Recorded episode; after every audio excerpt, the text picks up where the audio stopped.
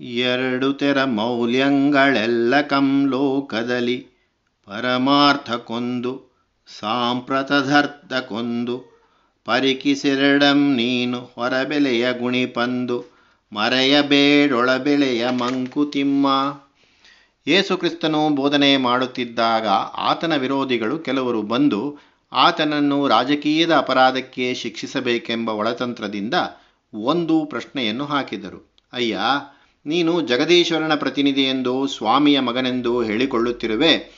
ಆದರೆ ನಮ್ಮನ್ನು ಆಳುತ್ತಿರುವ ರಾಜನು ರೋಮ್ ಚಕ್ರಾಧಿಪತ್ಯದ ಸೀಸರ್ ಪ್ರಭು. ಈಗ ನಾವು ಕಪ್ಪ ಕಾಣಿಕೆಗಳನ್ನು ಯಾರಿಗೆ ಸಲ್ಲಿಸಬೇಕು? ನಿನಗೋ, ಸೀಸರನ ಪ್ರತಿನಿಧಿಗೋ? ಅದಕ್ಕೆ ಏಸು ಕೊಟ್ಟ ಉತ್ತರ ಹೀಗೆ. ಸೀಸರನಿಗೆ ಸಲ್ಲತಕ್ಕದ್ದು ಯಾವುದೋ ಅದನ್ನು ಸೀಸರನಿಗೆ ಸಲ್ಲಿಸಿ. ಭಗವಂತನಿಗೆ ಸಲ್ಲತಕ್ಕದ್ದು ಯಾವುದೋ ಅದನ್ನು ಭಗವಂತನಿಗೆ ಸಲ್ಲಿಸಿ. ಜಗತ್ತಿಗೆ ಸಲ್ಲಬೇಕಾದದ್ದನ್ನು ಜಗತ್ತಿಗೆ ಸಲ್ಲಿಸತಕ್ಕದ್ದು ಎಂದರೆ ಸಮಾಜ ಮರ್ಯಾದೆ, ವ್ಯವಹಾರ ನೀತಿ ಮೊದಲಾದ ಧರ್ಮಗಳನ್ನು ಜಗದ್ವಿಷಯದಲ್ಲಿ ಸಲ್ಲಿಸತಕ್ಕದ್ದು.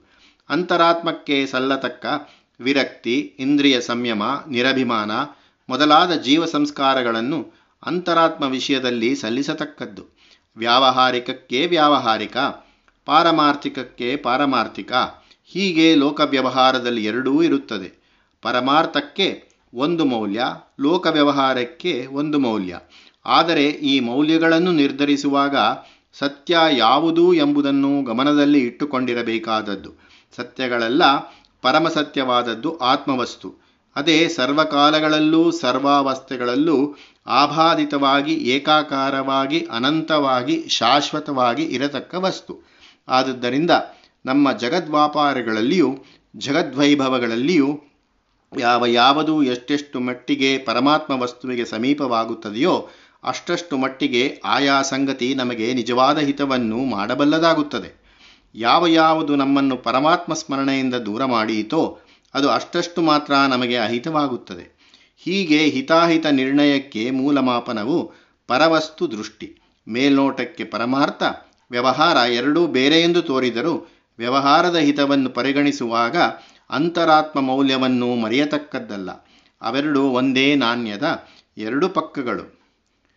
ನರನೊಂದು ವ್ಯವಹಾರ ಕೆರಡಾಯವೆಯ ಲೆಕ್ಕ. ಹೊರಗಣನು ಭೋಗಕ್ಕೊಂದೊಳ ನೀತಿಗೊಂದು. ವರಮಾನ ದೇಹ ಕಾದೊಡೆ ಮಾನಸಕದೇನು ಪರಿಕಿಸಾ ಲೆಕ್ಕವನು ಮಂಕುತಿಮ್ಮ ಮನುಷ್ಯನ ಒಂದೊಂದು ವ್ಯವಹಾರಕ್ಕೂ ಎರಡು ಬಗೆಯ ಅಯವ್ಯಯ ಲೆಕ್ಕವಿರುತ್ತದೆ. ಹೊರಗಿನ ದೇಹಭೋಗಕ್ಕೆ ಸಂಬಂಧಿಸಿದ್ದು ಒಂದು ಲೆಕ್ಕ. ಅದರಿಂದ ಮನಸ್ಸಿನ ಮೇಲೆ ಆಗುವ ಪರಿಣಾಮದ್ದು ಇನ್ನೊಂದು ಲೆಕ್ಕ. ವರಮಾನ ದೇಹದ ವಿಷಯದಲ್ಲಿ ಇದ್ದರೆ ಅದು ಮನಸ್ಸಿಗೂ ಒಂದು ಲಾಭ ಆಗುತ್ತದೆಯೇ ಎಂದು ಚಿಂತಿಸಬೇಕಾದದ್ದು. ಐಶ್ವರ್ಯ ಭೋಗಗಳು ಅತಿಯಾಗಿ ಅದು ಎಲ್ಲ ಬಗೆಯ ಪತನಕ್ಕೂ ಪ್ರಾರಂಭವಾಗುತ್ತದೆ. ಏಕೆಂದರೆ ಜೀವನಕ್ಕೆ ಮುಖ್ಯೋದ್ದೇಶವಾದ ನೀತಿ ನಿಷ್ಠೆಯ ಅಭ್ಯಾಸ ತಪ್ಪಿ ಹೋಗುತ್ತದೆ ಎಷ್ಟೋ ಪ್ರಾಚೀನ ಜನಪದಗಳು ಪ್ರಬಲವಾಗಿದ್ದವು. ಅವು ನೀತಿ ಸ್ಖಾಲಿತ್ಯದ ಕಾರಣದಿಂದ ಕ್ಷೀಣಿಸಿ, ನಶಿಸಿ ಹೋದದ್ದರ ದೃಷ್ಟಾಂತಗಳು ಚರಿತ್ರೆಯಲ್ಲಿವೆ. ರೋಮ್ ಚಕ್ರಾಧಿಪತ್ಯವೇ ಹಾಗೆ ನೀತಿ ಭ್ರಷ್ಟತೆಯಿಂದ ಹಾಳಾಯಿತೆಂದು ಹೇಳುತ್ತಾರೆ. ಲಂಚ, ಋಷುವತ್ತುಗಳು, ದೇಹಕ್ಕೆ ವರಮಾನ, ಅಂತರಂಗಕ್ಕೆ ಅಧೋಗತಿ ಈ ಲೆಕ್ಕವನ್ನು ಗಮನದಲ್ಲಿರಿಸಿಕೊಳ್ಳಬೇಕು ಎಂದು ಎಚ್ಚರಿಸುತ್ತಾರೆ ತಿಮ್ಮಗುರು. ತನುವ ತಣಿಸುವ ತುತ್ತು ಮನಕೆ ನಂಜಾದೀತು ಮನಮೋಹ ಜೀವಕ್ಕೆ ಗಾಳವಾದೀತು. ಅನುಭವದ ಪರಿಣಾಮ ಒಂದರಿಂದೊಂದಕ್ಕೆ ಗಣಿಸಾತ್ಮ ಲಾಭವನು ಮಂಕುತಿಮ್ಮ. ದೇಹಕ್ಕೆ ಸಂತೋಷವನ್ನು ಕೊಡುವ ತುತ್ತು ಮನಸ್ಸಿಗೆ ವಿಷವಾದೀತು. ಏಕೆಂದರೆ ಯಾವ ಕಾರ್ಯವೂ ಜೀವ ಸಂಸ್ಕಾರಕ್ಕೆ ಅನುವಾಗಿದೆಯೋ ಅದು ಧರ್ಮ, ಅದು ಜೀವಪೋಷಕ. ಅದಕ್ಕೆ ವಿರೋಧವಾಗಿ ಇರುವುದು ಅಧರ್ಮ, ಜೀವಶೋಷಕ. ಅದು ಜೀವವನ್ನು ಪರಮಾತ್ಮ ವಸ್ತುವಿನಿಂದ ದೂರ ಕೊಂಡೊಯ್ಯುತ್ತದೆ. ಹಾಗೆ ಅದು ಜೀವಕ್ಕೆ ವಿಷ. ಮನಸ್ಸನ್ನು ಸಂತೋಷಪಡಿಸುವ ವಿವೇಕರಹಿತವಾದ ಮೋಹ ಜೀವಕ್ಕೆ ಗಾಳವಾಗುತ್ತದೆ. ಒಂದೊಂದು ಕೆಲಸದ ಪರಿಣಾಮವು ದೇಹದ ಮೇಲೆ, ಮನಸ್ಸಿನ ಮೇಲೆ ಪರಿಣಾಮವನ್ನುಂಟು ಮಾಡುತ್ತದೆ. ಇಲ್ಲಿ ದೇಹಕ್ಕೆ ಆದ ಸುಖ ಆತ್ಮಲಾಭದಲ್ಲೂ ಪರಿಣಾಮವಾಗುತ್ತದೆಯೇ ಎಂಬುದನ್ನು ಪರೀಕ್ಷೆ ಮಾಡಿಕೊಳ್ಳಬೇಕು. ನೂರಾರು ಸರಕುಗಳು ಜೀವಿತದ ಸಂತೆಯಲಿ ಊರಿನವು ಕೇರಿಯವು ಮನೆಯವಾತ್ಮದವು ಬೇರೆ ಬೇರೆ ಪುರಳ್ಗೆ ಬೇರೆ ನೆಲೆ, ಬೇರೆ ಬೆಲೆ. ತಾರತಮ್ಯವೇ ತತ್ವ ಮಂಕುತಿಮ್ಮ ನಮ್ಮ ಜೀವನ ಒಂದು ದೊಡ್ಡ ಸಂತೆ. ಅಂದರೆ ಪ್ರತಿಯೊಬ್ಬನ ವ್ಯವಹಾರವು ತನ್ನ ಮನೆ, ತನ್ನ ಕುಟುಂಬ, ತನ್ನ ಕೇರಿ, ತನ್ನ ಊರು, ತನ್ನ ದೇಶ. ಹೀಗೆ ಎಷ್ಟೋ ವಿಧಗಳ ಸಂಬಂಧಗಳನ್ನು ಹೊಂದಿರುತ್ತದೆ. ಇಲ್ಲಿ ಒಂದೊಂದಕ್ಕೂ ಸಲ್ಲಬೇಕಾದ ಬೆಲೆ ಅಂದರೆ ಒಂದೊಂದಕ್ಕೂ ನಾವು ಕೊಡಬೇಕಾದ ಪ್ರಾಶಸ್ತ್ಯ ಒಂದೊಂದು ಬಗೆಯದಾಗಿರುತ್ತದೆ. ಹಿತೋಪದೇಶದಲ್ಲಿ ಒಂದು ಶ್ಲೋಕ ಇದೆ. ತ್ಯಜೇದೇಕಂ ಕುಲಸ್ಯಾರ್ಥೆ ಗ್ರಾಮಸ್ಯಾರ್ಥೆ ಕುಲಂ ತ್ಯಜೇತ್ ಗ್ರಾಮಂ ಜನಪದಸ್ಯಾರ್ಥೆ ಆತ್ಮಾರ್ಥೆ ಪೃಥ್ವೀನ್ ತ್ಯಜೇತ್. ಕುಲದ ಹಿತಕ್ಕಾಗಿ ಒಬ್ಬನನ್ನು ತ್ಯಾಗ ಮಾಡಬೇಕು, ಗ್ರಾಮದ ಹಿತಕ್ಕಾಗಿ ಕುಲವನ್ನು ದೇಶದ ಹಿತಕ್ಕಾಗಿ ಗ್ರಾಮವನ್ನು, ಆತ್ಮದ ಹಿತಕ್ಕಾಗಿ ಪೃಥ್ವಿಯನ್ನು ತ್ಯಾಗ ಮಾಡಬೇಕು.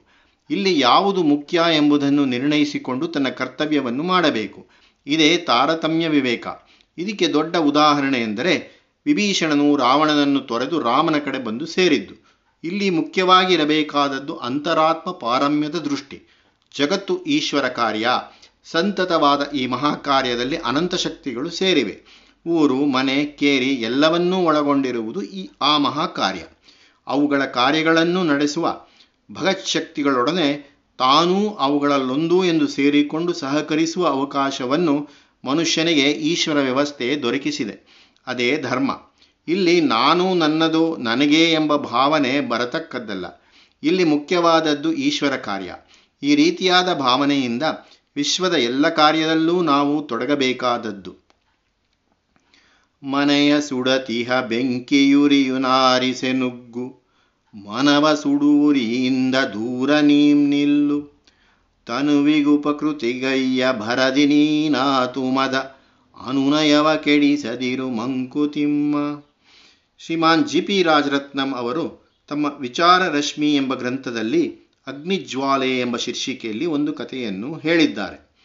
ಪೈಗಂಬರ್ ಮಹಮ್ಮದ್ದರ ಶಿಷ್ಯರಾದ ಹಜರತ್ ಉಮರ್ ಖಲೀಫರಾಗಿದ್ದ ಕಾಲದಲ್ಲಿ ಒಮ್ಮೆ ಮದೀನಾ ನಗರದಲ್ಲಿ ಬೆಂಕಿ ಹತ್ತಿಕೊಂಡಿತಂತೆ. ಎಷ್ಟು ನೀರು ಹಾಕಿದರೂ ಅದು ಆರಲಿಲ್ಲವಂತೆ. ಅವರೆಲ್ಲ ಖಲೀಫರ ಹತ್ತಿರ ಮೊರೆ ಇಟ್ಟರಂತೆ ಆಗ ಖಲೀಫರು ಹೀಗೆಂದರಂತೆ, ಈ ಬೆಂಕಿಯ ಮೂಲಕವಾಗಿ ದೇವರು ನಿಮಗೆ ಎಚ್ಚರಿಕೆ ಕೊಡುತ್ತಿದ್ದಾನೆ. ನಿಮ್ಮ ಧರ್ಮದ್ರೋಹದ ಒಳಗಿನ ಬೆಂಕಿ ಹೀಗೆ ಹೊರಗಿನ ಬೆಂಕಿಯಾಗಿ ಹತ್ತಿಕೊಂಡು ಉರಿಯುತ್ತಿದೆ. ಇದು ನೀರಿನಿಂದ ಆರುವ ಬೆಂಕಿಯಲ್ಲ ಒಳಗಿನ ಬೆಂಕಿಯನ್ನು ಆರಿಸಿದ ಹೊರತು ಈ ಹೊರಗಿನ ಬೆಂಕಿ ಆರದು. ಆದ್ದರಿಂದ ನೀರನ್ನು ಹೊರುವುದು ನಿಲ್ಲಿಸಿ, ಊರಲ್ಲೆಲ್ಲ ರೊಟ್ಟಿಯನ್ನು ಹಂಚಿ ದುರಾಸೆಯನ್ನು ಬಿಡಿ, ನಾನು ಹೇಳಿದಂತೆ ಮಾಡಿ. ಜನರು ತಾವು ನಿರ್ವಂಚನೆಯಿಂದ ದಾನ ಮಾಡುತ್ತಲೇ ಇದ್ದೇವೆ ಎಂದರಂತೆ.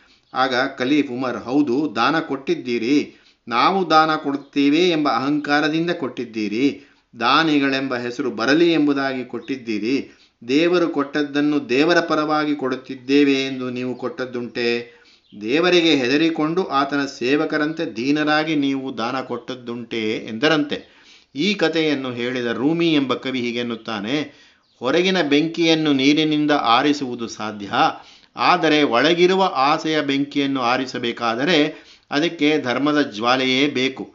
ಧರ್ಮದ ಜ್ವಾಲೆ ಪ್ರಜ್ವಲಿಸುತ್ತಾ ಹೋದಾಗಲೆಲ್ಲ ಆಸೆಯ ಉರಿ ಅಡಗುತ್ತಾ ಹೋಗುತ್ತದೆ. ಹೊರಗಿನ ಅನಾಹುತಗಳನ್ನು ಯಾವುದೋ ಒಂದು ಉಪಾಯದಿಂದ ತೊಡೆಯಬಹುದು. ಆದರೆ ಮೇಲಿನ ಕಥೆಯಲ್ಲಿ ಹೇಳಿದಂತೆ ಮನಸ್ಸಿನಲ್ಲಿ ಎದ್ದ ಆಸೆ, ದ್ವೇಷ, ಮಾತ್ಸರ್ಯ ಮುಂತಾದ ಉರಿಗಳನ್ನು ಯಾವ ಹೊರಗಿನ ವಸ್ತುಗಳಿಂದ ಶಾಂತಪಡಿಸಲಾಗದು? ದೇಹಕ್ಕೆ ಅನುಕೂಲ ಮಾಡಿಕೊಳ್ಳುವ ಉತ್ಸಾಹದಲ್ಲಿ ಮನಸ್ಸಿನ ಮೇಲೆ ಆಗುವ ಪರಿಣಾಮವನ್ನು ಕುರಿತು ಚಿಂತಿಸಬೇಕು. ರಾಜ್ಯದ ಆಸೆಯಿಂದ ಮ್ಯಾಕ್ಬತ್ ಎಂಬ ಸೇನಾಧಿಪತಿ ಎಷ್ಟೋ ಕೊಲೆಗಳನ್ನು ಮಾಡಿದನು. ದುರ್ಯೋಧನನು ದುರಭಿಮಾನದಿಂದಲೂ ಮಾತ್ಸರ್ಯದಿಂದಲೂ ಕೌರವ ಕುಲದ ನಾಶಕ್ಕೆ ಕಾರಣನಾದನು. ಬಡಗಿ ಬೇಸಾಯಿ ಕರ್ಮಿಗರೇನು ಯೋಗಿಗಳೋ?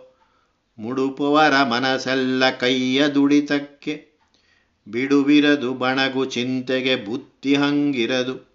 ಕಡಿದಲ್ಲ ಕಡಿದಲ್ಲವರ್ಗೆ ಬಾಳ್ಮಂಕುತಿಮ್ಮ an empty mind is the devil's workshop ಶೂನ್ಯವಾದ ಮನಸ್ಸು ಸೈತಾನನ ಕಾರ್ಖಾನೆ ಎಂಬ ನಾಣ್ಣುಡಿ ಒಂದುಂಟು. ದೇಹಶ್ರಮದಿಂದ ಕೆಲಸ ಮಾಡುವವರ ಮನಸ್ಸೆಲ್ಲ ಆ ಕೆಲಸದ ಮೇಲೆಯೇ ಕೇಂದ್ರೀಕೃತವಾಗಿರುತ್ತದೆ. ಬಡಗಿಯೋ, ವ್ಯವಸಾಯ ಮಾಡುವವನೋ, ಕಮ್ಮಾರನೋ, ಚಮ್ಮಾರನೋ, ತಮ್ಮ ಮನಸ್ಸೆಲ್ಲವನ್ನೂ ತಾವು ಮಾಡುವ ಕೆಲಸದಲ್ಲಿ ಲೀನವಾಗಿರಿಸಿರುತ್ತಾರೆ. ಪರಮಾತ್ಮನಲ್ಲಿ ತಮ್ಮ ಮನಸ್ಸನ್ನು ಲೀನಗೊಳಿಸುವ ಯೋಗಿಗಳಂತೆಯೇ ಅವರು ತಮ್ಮ ಮನಸ್ಸನ್ನು ತಾವು ಮಾಡುವ ಕೈಯ ದುಡಿತಕ್ಕೆ ಮೀಸಲಾಗಿ ಇಟ್ಟಿರುತ್ತಾರೆ. ಅವರಿಗೆ ವ್ಯರ್ಥವಾದ ಕೆಲಸಕ್ಕೆ ಬಾರದ ಚಿಂತೆಗೋ, ಕಾಡು ಹರಟೆಗೋ ಬಿಡುವು ಇರುವುದಿಲ್ಲ. ಅವರಿಗೆ ಜೀವ ಪೋಷಣೆಗೆ ಯಾರ ಹಂಗೂ ಬೇಕಾಗಿಲ್ಲ. ಅವರಿಗೆ ಬೇಕಾದದ್ದನ್ನು ಅವರ ದುಡಿತ ಅವರಿಗೆ ಕೊಡುತ್ತದೆ. ಇಂಥವರಿಗೆ ಬಾಳು ಒಂದು ಹೊರೆಯಾಗದು. ಅದು ಕಠಿಣವಾಗದು. ಮನಸ್ಸನ್ನು ಹೀಗೆ ದೇಹಶ್ರಮದ ಕೆಲಸಗಳಲ್ಲಿ ತೊಡಗಿಸಿಕೊಳ್ಳಬೇಕು. ಅದು ಒಂದು ಸಂಸ್ಕಾರ. ವ್ಯರ್ಥ ಚಿಂತೆಗಳಿಂದ ದೂರ ಮಾಡಿಕೊಳ್ಳುವ ಒಂದು ಉಪಾಯ ಎಂದು ಗಾಂಧಿಯವರು, ಟಾಲ್ಸ್ಟಾಯ್ ಅವರು ಪ್ರತಿಪಾದಿಸಿದರು. ಹೀಗೆ ಮನವನ್ನು ಸುಡುವ ಉರಿಯನ್ನು ನಾವು ದೂರ ವಿರಿಸಬಹುದು.